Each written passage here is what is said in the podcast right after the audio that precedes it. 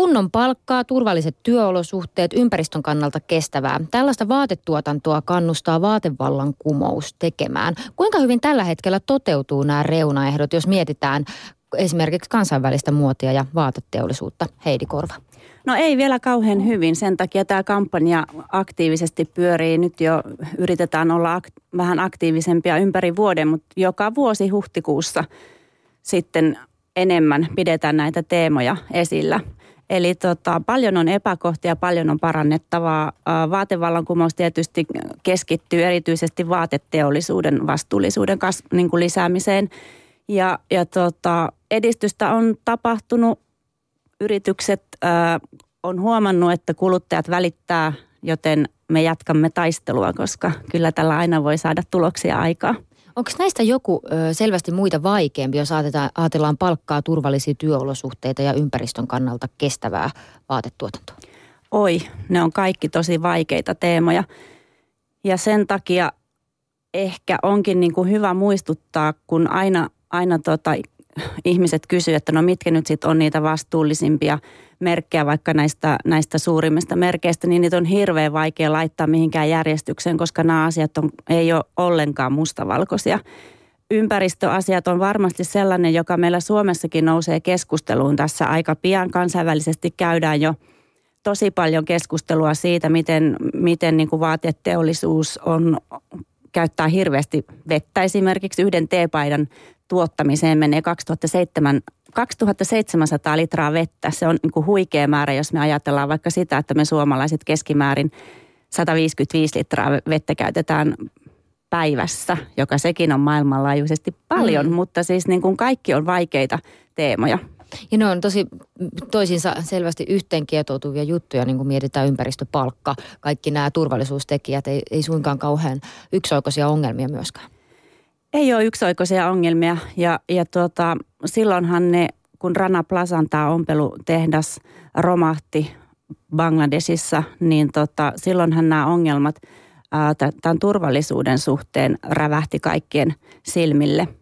Että et niin kuin ompelijoiden huonoista työoloista on ehkä puhuttu jo pidempään ja niin kuin mä sanoin, niin meillä Suomessakin varmaan seuraavaksi tulee sitten nämä ympäristöasiat isommin esille.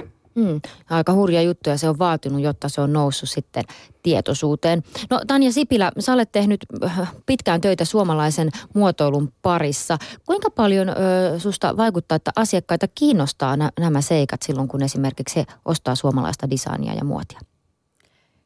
Kyllä ne kiinnostaa tosi paljon ja siinä on yksi syy, miksi lähdettiinkin nyt perustamaan omaa, omaa treitä, joka aukesi tosiaan nytten – torstaina. Ja asiakkaita se on kyllä todella paljon kiinnostanut, että jonoksasti on ollut koko ajan siellä porukka ja myös matkailijat on tietysti löytäneet, että nyt matkailijoita ehkä enemmän kiinnostaa tämä muotoilupuoli, mistä Suomi on kuitenkin todella kiinnos, tunnettu. Ja mutta niin kuin alussa alustitkin, niin meillä on vielä sitä suomalaisuuttakin ja paikallisuutta tärkeämpi, tärkeimmät asiat on ne, se tuotteen läpinäkyvyys, ja kestävän kehityksen ö, tapa toimia. Eli halutaan, että se, tuohon ei ole ehkä välttämättä lasia, mutta kuitenkin se, sen takana pystytään seisomaan. Ei haluta lähteä liian rankalle linjalle, koska semmoista täydellisen niin kuin eettistä tuotetta ja se ei kuormita ympäristöä yhtään, niin ei melkein edes mm. ole.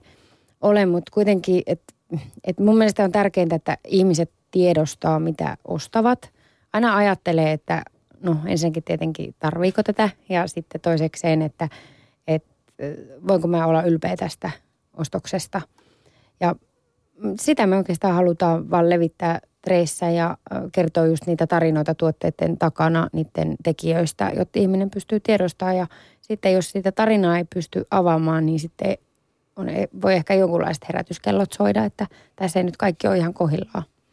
Niin, sä oot kertonut aikaisemmin, että just tässä kaupassa on tarkoitus tätä lähituotantoa painottaa. Mitä kaikkea siihen voi kuulua tämmöiseen lähituotantoon? No se on tietenkin se on ympäristölle hyväksi, että asioita tuotetaan lähellä ja luulen, että tässäkin tulee aika paljon muutoksia, että esimerkiksi asioita voi suunnitella toisaalla ja tehdä toisaalla. Mutta tietenkään kaikkia asioita ei esimerkiksi Suomessa enää kannata tai pystyt, pystytäkään valmistamaan, mm. kun on niin paljon teollisuutta ajettu alas. Mutta mm, siihen läheltä tuleviin tuotteisiin, niin niiden alkuperä on kaikista helpoin selvittää. Että vaikka jos tuotetaan Kiinassa, niin sitähän me täysin luotetaan siihen, mitä niitä tuottanut yritys meille kertoo, että he on toiminut vastuullisesti ja eettisesti niiden tuotteiden tuotannossa. Niin meidän syystä kysyä, että miten tämmöistä läpinäkyvyyttä esimerkiksi suomalaisena toimijana pystytte niin kuin valvomaan? Ei me sitä valvota, me mm. luotetaan. Ja mä luulen, että kyllä tämä nykyajan somemaailma aika nopeasti kyllä sitten, jos alat kauheasti juksaamaan kuluttajaa, niin mm. kyllä siitä kiinni jää. Ja ongelmahan tietysti on monilla suomalaisilla, vaikka no meidän mittakaavassa suurempiakin valvo, toimijoita, niin ehkä se valvominen siellä isossa maailmassa on aika vaikeaa, vaikeaa sitten loppujen lopuksi. Mutta, mutta kyllä mä uskon ja luotan siihen, että yritykset haluaa yleensä toimia vastuullisesti, jos ne niin sanoo. Mitäs Heidi Korva, minkälainen tuntuma sinulla on tähän? Kuinka hyvin tällainen vastuullisuus, kuinka niin kuin tämmöinen läpinäkyvyys toteutuu ja kuinka paljon siinä on mukana sellaista, että toisaalta ehkä saatetaan sanoa, että toimitaan vastuullisesti jossain asiassa, mutta sitten sen todentaminen tai kun joku haluaa sitten sen perään kysellä, niin se ei sitten välttämättä onnistukaan. Hirmu vaikea kysymys. Tota, isommat vaatemerkit on saanut niin paljon painetta jo niskaan, että he on joutunut oikeasti tekemään aika paljon asioita. Ja sosiaalisessa mediassakin paine usein kohdistuu nimenomaan heihin. Sitten meillä on paljon keskisuuria yrityksiä, vaikka suomalaisia yrityksiä, jotka, jotka tota, varmaankin tietävät sen tuotantopaikan, tuotantomaan ja ehkä sen tehtaan, mistä, mistä ne vaatteet tulevat. Ja sitten jos aletaan puhua siitä, että, että yrityksen olisi hyvä tietää myös se, että, että niin kuin mistä se vaatteen materiaali tulee tai mistä se puuvilla on viljelty, niin kansainvälisten tutkimusten mukaan 75 prossaa kaikista yrityksistä, niin ei niillä ole hajuakaan siitä materiaalin alku, alkuperästä 90 ei tiedä, ei ole ehkä koskaan ajatellutkaan, että sitä puuvillan alkuperääkin pitäisi selvittää. Mm. Niin nimenomaan sehän on just näin, että saattaa olla, että sillä esimerkiksi se puuvilla, joka, e, e, mistä se tulee, niin sillä voi olla, saattaa olla, että se raho, raha, joka tähän puuvillaan on mennyt, saattaa olla sellaisella alueella, joka tukee vaikka jotain konfliktin osapuolta. Siis ihan tällaisia ääriesimerkkejä, jos haetaan, puhumattakaan sitten tietysti työntekijöiden olosuhteista, mitkä, mitkä puuvillastakin voi olla hyvin, hyvin niin kuin huonot. Nimenomaan. Siis ihan Syyriastakin hän on tullut näitä näitä, tai ISISin hallitsemilta alueilta näitä tietoja, että, että tuota puuvillapeltoja paljon on ISISin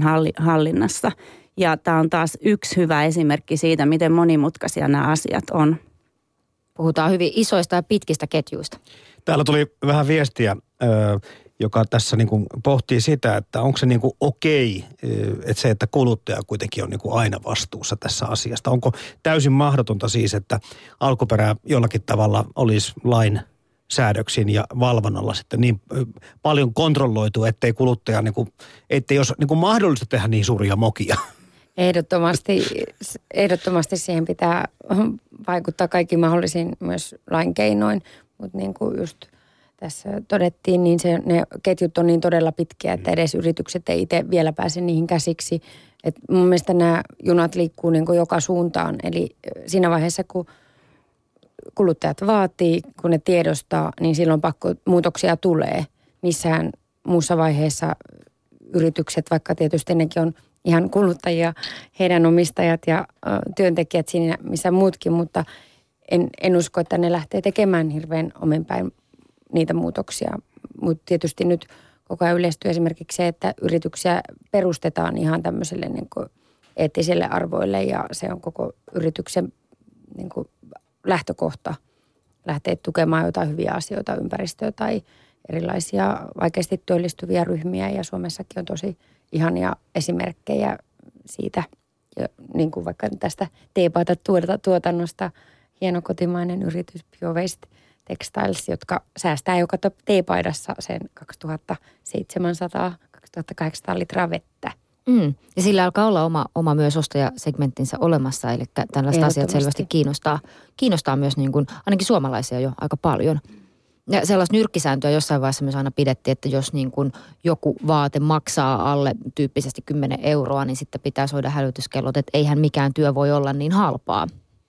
No jos lähdetään tähän hintavertailuun, siis suomalainen, se ajatus suomalaisesta äh, designista, muotoilusta monella on usein tietysti se, että se on aika kallista. Jos lähdetään pilkkomaan sitä, palataan siihen koko tuotteen valmistussuunnitteluketjuun, mikä siinä maksaa? Mistä kaikesta me maksetaan? No me maksetaan siitä ainakin hyvistä työolosuhteista, kunnon palkoista, hyvästä laadusta yleensä ja siitä, että siitä tota, materi- eettisesti tuotetusta materiaalista, niin kuin itse sanoitkin tuossa, niin jos joku on liian halpaa, jos teepaita maksaa kolme euroa tai mikroaaltouuni 20, niin ei se, eihän järjenkin pitäisi sanoa, että se ei ole hyvä juttu. Ja myöskin sitten, että itse ainakin uskoisin, että, että kun sä tunnet sen tuotteen ja sä voit mennä jonkunlaisen takuuseen sitä laadusta, niin ei se vähän kalliimpi hintakaan sitten haittaa. Mä maksan ihan mielellään 2-30 eettisesti tuotetusta, hyvänlaatuisesta teepaidasta, joka myös mulla kestää. Kestää ja sitten se kestää jopa sen niin kuin toisen kierroksen kulutukseen, eli voi ostaa käytettyjäkin tavaroita ja vaatteita. Hmm. Ja tietysti myös hyvä suunnittelutyö, sekin vie oman aikansa. Kyllä, joo. Valitettavasti varmaan huonokin suunnittelu vie oman aikansa. Kaikkihan esineet pitää jollain lailla suunnitella, mutta kyllä, kyllähän hyvin suunniteltu ja muotoiltu tuote niin on, on käytettävämpi. Se on yleensä parempi laatuinen ja muotoilu ottaa varsin paljon huomioon sitten taas ympäristöseikkoja ja eettisiä asioita. Eli kyllä se muotoilu mielestäni läpäisee sen koko – esineen tuotantoprosessi ja materiaalit ja kaikki sinne asiakkaalle lähtien, että se on mun mielestä hyvää muotoilua sellainen. Mm, kestää kulutusta, mutta myös aikaa. Hei. Kyllä. Niin ja sitten jos me ajatellaan pelkästään tuota niin työntekijä palkkakustannuksia, niin totta kai kotimainen tai täällä lähialoilla tuotettu tuote, vaate esimerkiksi maksaa moninkertaisesti siihen verrattuna, että jos se tuote on tullut vaikka Bangladesista, jossa ompelijoiden minimipalkka tällä hetkellä on 68 dollaria kuukaudessa, niin ei tarvitse olla kovinkaan niin kuin hyvä matikkapää, että ymmärtää, että työ Suomessa on paljon kalliimpaa. Ja, si- ja sitten näitä kun välillä vertaillaan, että mihin tämä palkka esimerkiksi siinä kohdemaassa tai siinä maassa, missä se on teetetty, niin riittää, niin saatetaan havainta, että se ei todella, usein havaintaankin, että se ei ole niin kuin puoliksikaan sitä, mitä sen pitäisi olla, jotta sillä tulisi toimeen. AY-liike on laskenut, että, että noissa kehittyvissä maissa ompelutyöntekijöiden palkkojen pitäisi kaksin kolminkertaistua, jotta ne olisi elämiseen riittäviä palkkoja. Että nythän se tilanne on siellä aika häkellyttävät. Ihmiset esimerkiksi elää aika surkeissa oloissa kodeissa tai huoneissa, joissa kaikki ei mahdu vierekkäin nukkumaan lattialle, vaan osan pitää istualtaan nukkua nämä on kyllä niin kuin todella karut ne olosuhteet, mitä aina välillä sitten tulee myös meille. En tiedä kuinka helppo sellaiselta nykyään on enää ummistaa silmiä, jos ajatellaan sitä tilannetta, että ihmiset tästä huolimatta kuitenkin kulutus on kovaa. Ostetaan paljon mitä erilaisempia kulutustavaroita, muun muassa vaatteita, vaikka sitten tiedetään nämä olosuhteet. Kuinka paljon ihmisten tietoisuus on kuitenkin sitten lisääntynyt? En mä ole nähnyt mitään sellaisia prosenttilukuja tai tutkimuksia siitä, mutta niin kun näistä asioista keskustellaan, puhutaan koko ajan enemmän ja enemmän. Ja, ja niin kun yritykset Suomessakin tekee parannuksia, on ryhtynyt toimiin, joten mä oletan, että, että hekin saa niitä kysymyksiä. Ja no tietysti mä elän omassa pikkukuplassani, jossa nämä, nämä asiat mun niin kuin lähipiiriä arveluttaa tosi paljon ja, ja niin kuin ihmiset pohtii sitä kulutuskäyttäytymistään ylipäätänsä, että, että mihin kaikkeen me tarvitaan vaatteita tai kuinka paljon ja, ja näin. Saako me tuoda tämän kuluttajalisän tähän näin, kuluttajan näkökulman? Siis tota, jokainen meistä pohtii, niin kuin, niin kuin sanoit tuossa Heidi, niin ö, omasta näkökulmasta ehkä ensisijaisesti ja sitten alkaa niin kuin laajentaa sitä hommaa. Tässä jonkin verran käy keskustelu meillä siitäkin, että, että entäs sitten kun ei ole oikeasti varaa? Ja onko se se käytetty ö, tuote ikään kuin semmoinen, joka, jonka alkuperän saattaisi tuntea, niin miten se hankinta sitten tehdään, kun on useampi lapsi ja kaikilla kuitenkin pitäisi kenkä, luistin, ehkä sadetakkikin löytyä? No mä sanoisin, että, että siinä vaiheessa kirpparit on tosi hyvä vaihtoehto. Ja, ja toki onhan se niin, että, että niin kuin meillä kaikilla ei ole varaa kuluttaa pelkästään eettisesti tällä hetkellä vielä. Öm, mutta kirpparit on tosi suosittuja ja, ja siinä jos ajattelee, niin siinähän se vastuullisuus tulee siitä, että, että tota, ää, se tuote niin kuin se, se on jo kerran tuotettu ja nyt se menee jo toisen kerran käyttöön. Eli siinä tulee nimenomaan tämä ympäristönäkökulma, että säästetään ympäristöä ja maapallon resursseja, kun ei ole toista kertaa käytetty nahkaa niihin luistimiin tai mistä ne ikinä nykyään tehdäänkään. Kyllä mä tuohon kirppari-asian sen verran, että mun mielestä niitä käyttää ja pitäisikin käyttää, vaikka olisi varaakin, niin niin paljon hyvää tavaraa jää käyttämättä ja lapset kasvaa ja itselläkin harrastukset ja kiinnostukset muuttuu ja haluaa välillä jotain uutta tai jotain toisen kerran käyttämään, että kyllähän kaikki ainakin ystävät käy kirppareilla koko ajan ja sinne ei ole mitään pahaa. Joo ja sitten mä lisäisin tähän vielä sellaisen näkökulman, että, että nythän meillä on kirppareilla, jos nyt ajatellaan vaatteita, niin se suuri ongelma on se, että meidän vaatteet lähtökohtaisesti, kun me ostetaan ne halvalla, ne on aika huonolaatuisia. Mm. Eli se, se käyttöikä on paljon lyhyempi kuin, kuin, niin kuin laadukkaalla, vähän kalliimmalla vaatteella. Et, et niin kuin on olemassa sellaisia kaavoja, joilla voi laskea sitä, että mikä, se niin kuin, tai mikä niin kuin jonkun kalliimman vaatteen – hinta on per käyttökerta ja, ja silloin niin kuin nähdään se, että hieman enemmän kuin maksaa jostain ja se kestää moninkertaisesti pidempään, niin, niin sitten se onkin säästöä. Mutta tuohon kirppariasiaan vielä se, että et sittenhän meillä niin kuin se iso ongelma on se, että me, me ainakin me, joilla on varaa, niin me kulutetaan ihan liikaa. Me ostetaan ihan liikaa koko ajan ja sitten kun meillä ei sovi enää kaappeihin, me viedään ne johonkin uffilaatikkoon tai no ei enää hirveästi edes kirppareille, koska kaikki huono, huonokuntoiset vaatteet ei mene siellä kaupaksi. Ja tämähän aiheuttaa sitten taas ihan uusia ongelmia. Et nyt nyt niin kuin viime keväänä Afrikan maissa, esimerkiksi Tansania ja Kenia on nyt päättänyt, että he ei enää ota vastaan sitä niin kuin, ähm, täältä meiltä länsimaista lahjoitettua mm, käytettyä vaatetta, kun me viedään se tuonne niin kuin hyvän tekeväisyyskontteihin, niin, niin se, se niin kuin ei, äm, ei poista myöskään sitä niin kuin valtavaa ongelmaa, että se, sitäkin kautta sitten taas Afrikan maiden tekstiiliteollisuus on, on niin kuin ajettu alas meidän ihanien länsimaalaisten toimesta. Mm, meillä on siis tällaista ongelmajätettä. Nimenomaan ongelmajätettä se on ja sen takia mä kannustaisinkin ihmisiä miettimään just sitä, että – kuinka paljon me tarvitaan, mitä kaikkea me tarvitaan ja kuinka paljon me ollaan valmiita maksamaan sit siitä, jos se ehkä kestäisi sit vähän enemmän. Ja sitten toisaalta me ollaan kasvettu myös siihen, että asiat vaihtuu tosi nopeasti. Muoti vaihtuu aivan hirveän nopeasti. nopeasti niin kun, en, Suomessa ehkä ei ole ihan vielä se tilanne, mutta monissa muissa Euroopan maissa ne kamat on niin kuin eri, eri, eri viikoilla. Siis siellä on jo, siellä saattaa olla jo vaihtunut, niin kuin, että toisaalta ihmiset ei välttämättä halukkaan käyttää sitä samaa vaatetta niin pitkään. En tiedä, onko sitten esimerkiksi, voidaanko ajatella myös niin, että myös semmoinen kestävä muotoilu on sellaista, mitä se ihminen haluaisi sit käyttää pidempään. Mitä Tanja ajattelet? No ajattelen just sillä lailla, että se kestää ja kyllä mä ainakin ylpeä, jos mulla on joku kymmenen vuotta vanha neulepaita, jota mä edelleen ylpeänä käytän, että ei ole mennyt miksikään.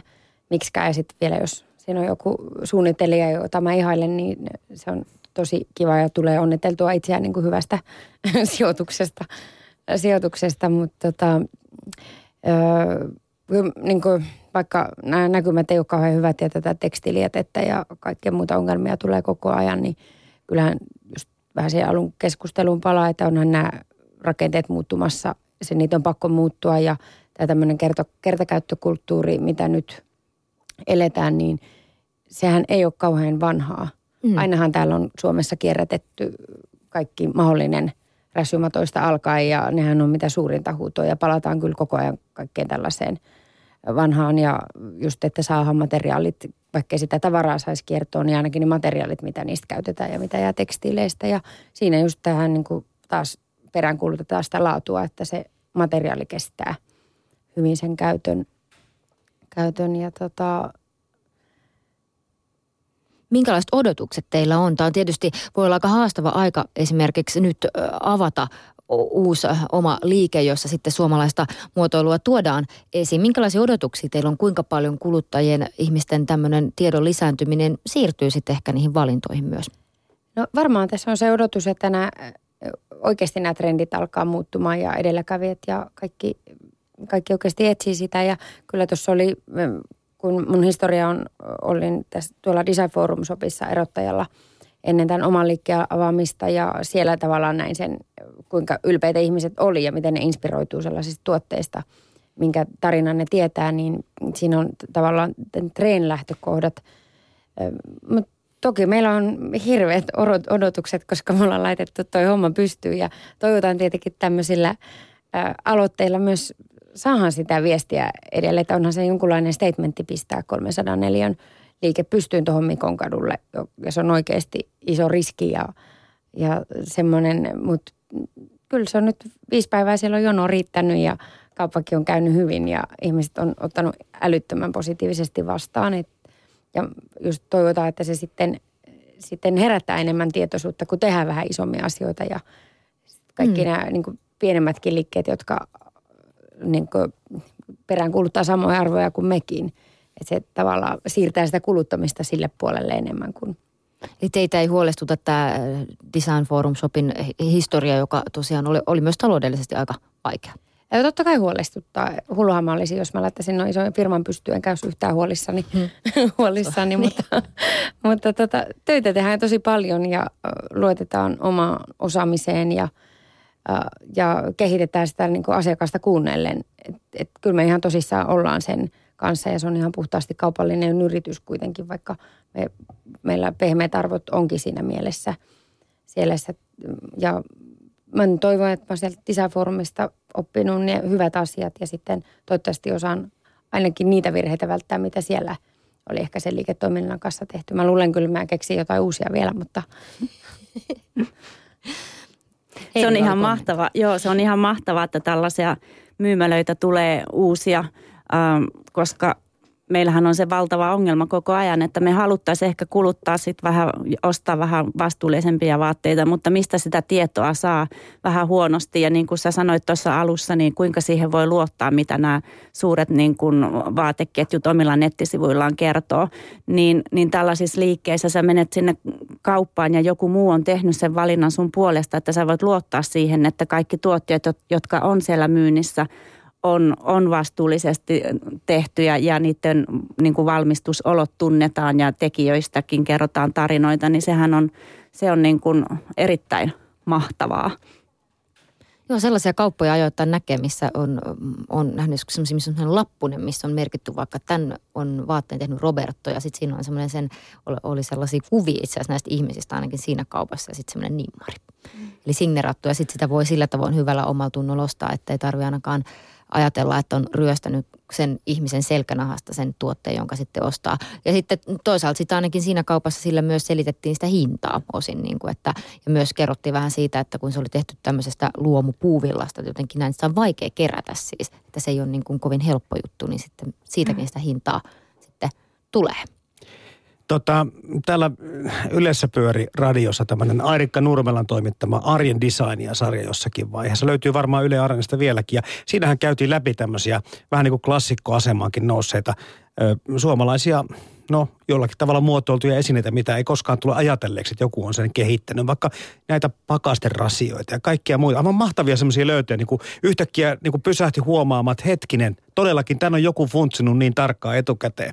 Mä ajattelen vaan tätä, kun tätä tavaraa tulee, eletään kertakäyttökulttuurissa, niin onko se lähtökohta Suomessa kuitenkin? Onko se muotoilu aina, miten äh, niin kuin tärkeä tekijä siinä, kun että joku, joku voisin kuvitella tuolta halpatuntimaassa tekee vain niin kuin massaa ajattelematta yhtään, onko se käytännöllistä tai ei. Miten, on, onko Suomessa aina muotoilu ö, jollakin tavalla yksi niistä, kun lähdetään tuotteita kehittämään? Hyvä kysymys, tai semmoinen vaikea kysymys, kun jos, no en mennyt ihan sinne asti, että mitä muotoilulla tarkoitetaan ylipäätään. Päätään. Ei kyllä Suomestakin tulee hyvä muotoilu ja huono muotoilu ja on huonosti suunniteltuja esineitä, jotka ei vaan kerta kaikkiaan toimi halutulla tavalla tai ratkaise mitään järkevää ongelmaa. Mm. Ja sitten taas, kyllähän esimerkiksi ikäistäkin löytyy loistavasti muotoiltuja tuotteita, oli ne joskus sitä kopioita tai ei. Mm. Mutta ei tuohon kyllä ihan yksi, yksioikoisesti pysty sanomaan, mutta kyllähän Suomessa muotoilu on tärkeässä asemassa ja sitä on siitä teollistumista lähtien niin kuin, ö, on mietitty just sen tuotteen, tuotteen käytettävyyttä ja ulkonäköä ja ergonomiaa ja kaikkea mahdollisia, mitkä kuuluu siihen tuotteeseen. Ja myöskin musta tuntuu, että aina on nämä meidän suuret muotoilijat, heillä on luonto ollut yleensä iso innoittaja ja silloin ehkä itsestään selvästi tulee myöskin nämä ympäristöasiat mukaan siihen – ja nykyään taitaa myös olla näin, en tiedä minkälainen tuntuma sulla Tanja on tästä, että ainakin Aalto-yliopiston tuolla sivuilla muotoilun koulutusohjelmassa tuodaan esiin, että ympäristökestävyys on tällaisia teemoja, keskeisiä osia opinnoissa, niin onko nämä sellaisia asioita, jotka esimerkiksi nuorille suunnittelijoille on tärkeitä? On, on ne kyllä ja en ole itse ihan, ihan nuori enää, mutta samaisen koulun kasvattaja ja kyllä ne, mä en oikein edes niin kuin, se ei ole semmoinen asia, mitä varsinaisesti edes ajattelee, koska se on niin itsestään selvänä tuolla selkäytimessä, että ainahan se kuuluu siihen muotoiluprosessiin, ei, että se ei vaan ole kerta kaikkiaan hyvä tuote semmoinen, jossa näitä ei otettu mieleen vaikka mukaan siihen suunnitteluprosessiin tämmöisiä eettisiä arvoja, jos ei, vaikka se olisi muuten täydellinen. Niin, joo, kyllä, kyllä minun mielestä muotoilijat koulutetaan siihen. Mm. Eli täytyy olla nämä, nämä mukana nämä asiat. Kyllä. Koska aina en ole varma, miten kansainvälisellä kentillä tämä toimii. Jos nyt mietitään jotain, katsoin vähäkästä juttuja myös venäläisestä turkistuotannosta, niin en ole ihan varma, oliko siinä ihan oikeastaan mikään näistä toteutunut sitten, kun niitä kuvia katsoi. Mm. Joo, kyllä mun mielestä Aalto-yliopistossa tosi paljon on niin kuin, ollaan jopa edelläkävijöitä siinä tai, tai niin kuin, ä, näihin asioihin kiinnitetään suunnitteluvaiheessa jo, jo tosi paljon huomiota. Ja vaikka tässä nyt onkin vähän tällainen ehkä, ehkä niin kuin kauhukuvia maalaileva melankolinen sävy tässä meidän keskustelussa, niin, niin mä kuitenkin niin kuin muistuttaisin niin kuin siitä, että on, on toivoa myöskin, että kyllä yritysmaailmassa tehdään nyt aika paljon sen eteen, että – et esimerkiksi just niin kuin näitä ympäristönäkökulmia pystytään ottaa huomioon, nimittäin heillä on siinä omakin intressi, puuvillan hinta tulee nousemaan ää, viimeistään silloin, kun tota, vesi kallistuu ja vedestä tulee vielä suurempi pula maailmassa. Ja tällä hetkellähän ää, hirveästi käytetään siihen, siihen niin kuin aikaa ja resursseja, että pystyttäisiin tekemään näistä meidän vaate, niin kuin tekstiilikuiduista kierrätettäviä, niin että, että niin kuin näistä vaatteista, mitkä meillä nyt on päällä, niin pystyttäisiin yhä uudelleen tekemään uusia ja uusia vaatteita. Ja mun käsitykseni mukaan suomalaiset VAT ja, ja Aalto-yliopisto on jopa ihan niin kuin edelläkävijöitä näiden tekniikoiden kehittämisessä, että heidäthän on palkittukin jo tästä Ionsel keksinnöstä, joka jotenkin liittyy selluloosaan. Joo, täältä tulee paljon innovaatiota just tuolla alalla. Mm, siinä on varmasti ja. paljon sellaista kasvupotentiaalia myös. Joo, ihan valtavasti. Mutta silti siitä huolimatta, niin, niin vaikka yritykset yrittää näitä ongelmia ratkoa, niin kyllä meillä jokaisella meillä itsellämme on se tärkeä rooli myöskin siinä miettiä se, että mitä tarvitsemme, kuinka paljon. Mm, liikaa ei kannata ahdistua, koska muuten siinä varmaan käy niin, että tulee vaan sellainen totaalinen kieltäymys. Nimenomaan. Ei, saahan tavaroista iloita ja me ollaan, ihmiset on luovia ja me halutaan inspiroitua ja niin kuin on, halutaan ilmaista vaatteilla persoonaa ja se on ihan ok varmasti. varmasti. Jäin miettimään että Siljan tota, kommenttia siitä, että jossakin tuotteessa oli se, että tämän tuotteen on suunnitellut Roberto ja muuta.